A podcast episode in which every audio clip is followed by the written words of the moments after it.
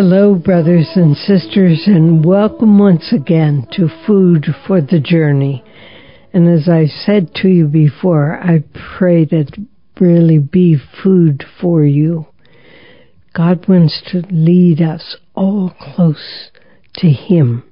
And if we take His Word and really begin to live it just one step at a time, the things in our lives we need to change, but one thing at a time, and just draw closer and closer to Jesus. He will hear you. He will lead you. I don't mean he's going to come down from heaven, but he's right here. So let's take a look at the readings for Monday of the 6th week in ordinary time. I always laugh at that. I don't think it's ordinary, but you know what it means.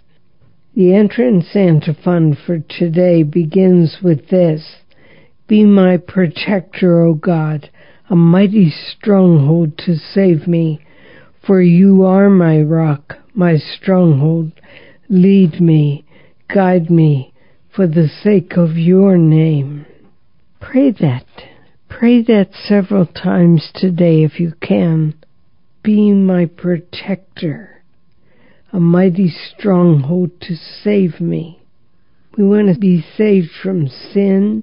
We want to draw closer and closer to Him, for you are my rock my stronghold. Lead me, guide me, for the sake of your name, Jesus. Today we take a look at the first reading from the letter of St. James, chapter 1, verses 1 to 11. James, a servant of God and of the Lord Jesus Christ, to the twelve tribes in the dispersion greetings. Consider it all joy, my brothers and sisters, when you encounter various trials, for you know that the testing of your faith produces perseverance. And let perseverance be perfect, so that you may be perfect and complete, lacking in nothing. But if any of you lacks wisdom, he should ask God, who gives to all generously and ungrudgingly, and he will be given it. But he should ask in faith, not doubting, for the one who doubts is like a wave of the sea that is driven and tossed about by the wind. For that person must not suppose that he will receive anything from the Lord since he is a man of two minds, unstable in all his ways. The brother in lowly circumstances should take pride in high standing, and the rich one in his lowliness, for he will pass away like the flower of the field. For the sun comes up with its scorching heat and dries up the grass its flower droops, and the beauty of its appearance vanishes. So will the rich person fade away in the midst of his pursuits. Think of that. Is money your goal? Of course, it's very necessary and in some cases very good to earn money. Of course. But why are you doing it? If it is to feed your family, if it is to love Him more, please, brothers and sisters, love Jesus. Come to Him every day. And if you can get to Mass, it's really, really worth it. God touches our hearts. I can't tell you when, but He does. He touches your heart and He'll lead you closer and closer to Him. Remember, we are here on earth for a very short time. What are your priorities? Think of that. We are here on earth for a very short time, and isn't that true? 70 years, 80 years, 90 years. Some people get over a 100, but it's not much. Please, what are your priorities? Think about that. Are you ready to meet the Lord? I think about that sometimes. What will it be like to look into the face of Jesus? Father, Son, and Holy Spirit. We'll have to wait and see, won't we? But there's something that God wants to give us. He will give us Himself as we draw closer to Him. Let's take a look now at Psalm 119. Be kind to me, Lord, and I shall live. Before I was afflicted, I went astray. But now I hold to your promise. Here's somebody that went away from the Lord, but now he's coming back. Now I hold to your promise. You are good and bountiful. Teach me your statutes. It is good for me that I have been afflicted, that I may learn your statutes. The law of your mouth is to me more precious than thousands of gold and silver pieces. I know, O Lord, that your commandments are just, and in your faithfulness you have afflicted me. Let your kindness comfort me according to your promise to your servants. And then Jesus tells us, I am the way and the truth and the life, says the Lord. No one comes to the Father except through me. Do you ever think about what it's going to be like? I can't even imagine it, but I will see God. Jesus will lead me to his mother. I just can't wait in one sense. Another part of me is a little afraid. Does that ever happen to you? Sometimes it is. You wonder, have I confessed all my sins? Have I given everything to the Lord? You don't have to be scrupulous about it. Doesn't mean you have to run every day to confessional, but once a week is good because I don't think a week goes by without us doing something that God would not be pleased about, all of us. So turn to Him with all your heart. He tells us, as I said to you before, I am the way and the truth and the life. No one comes to the Father except through me in the Gospel according to Mark chapter 8, verses 11 to 13. It's a brief one.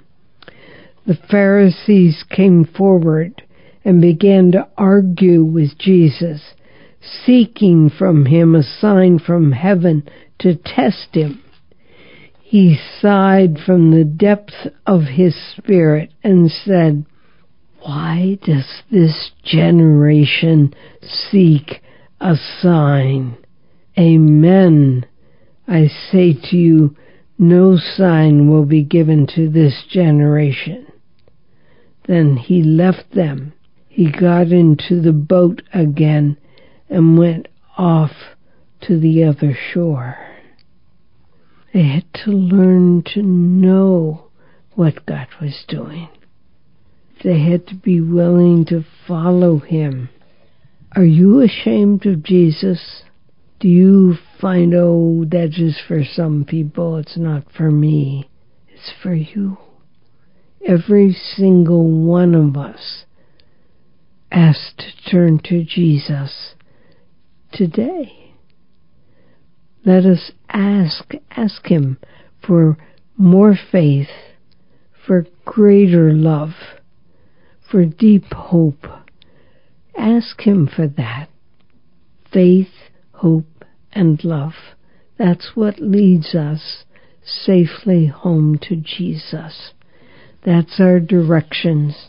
And brothers and sisters, He so loves us that he will hear every word we say to him.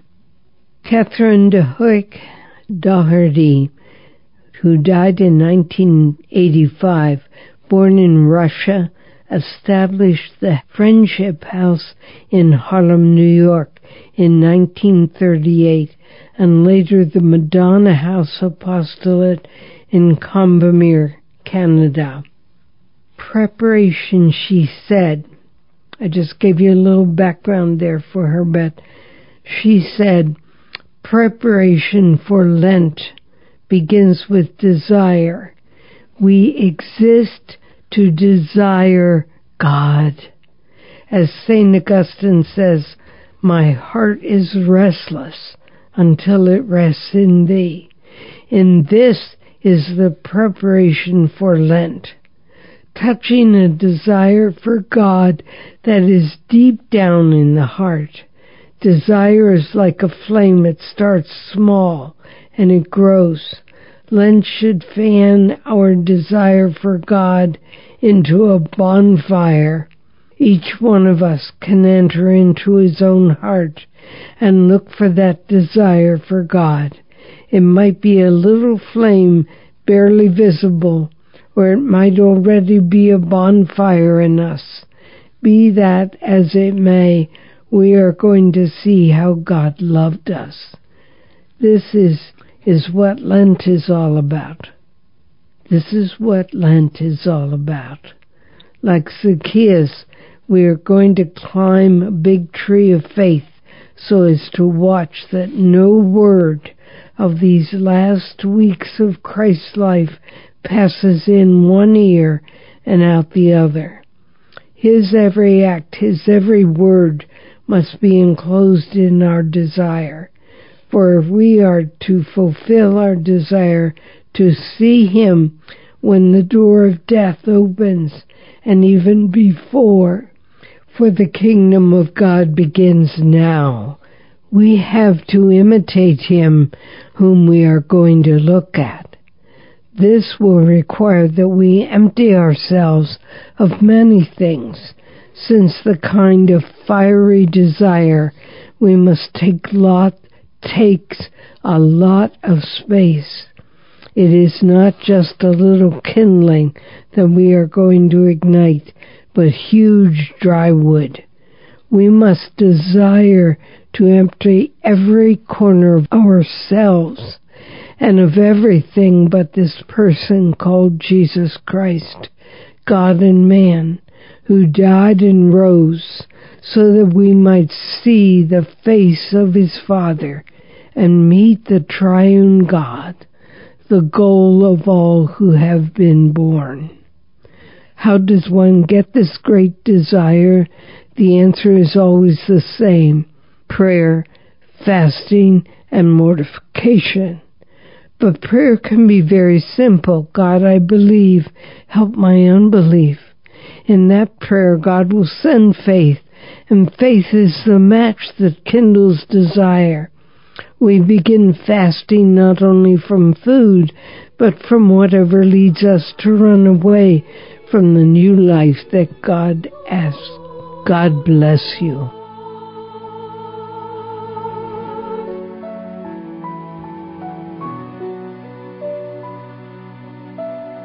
Mercy is at the heart and the center of God's love for us. To help you encounter God's mercy, I want to offer you a free copy of my booklet, Captured by Mercy. To request your copy, call 1 800 282 4789 or go to our website renewalministries.net slash ffj.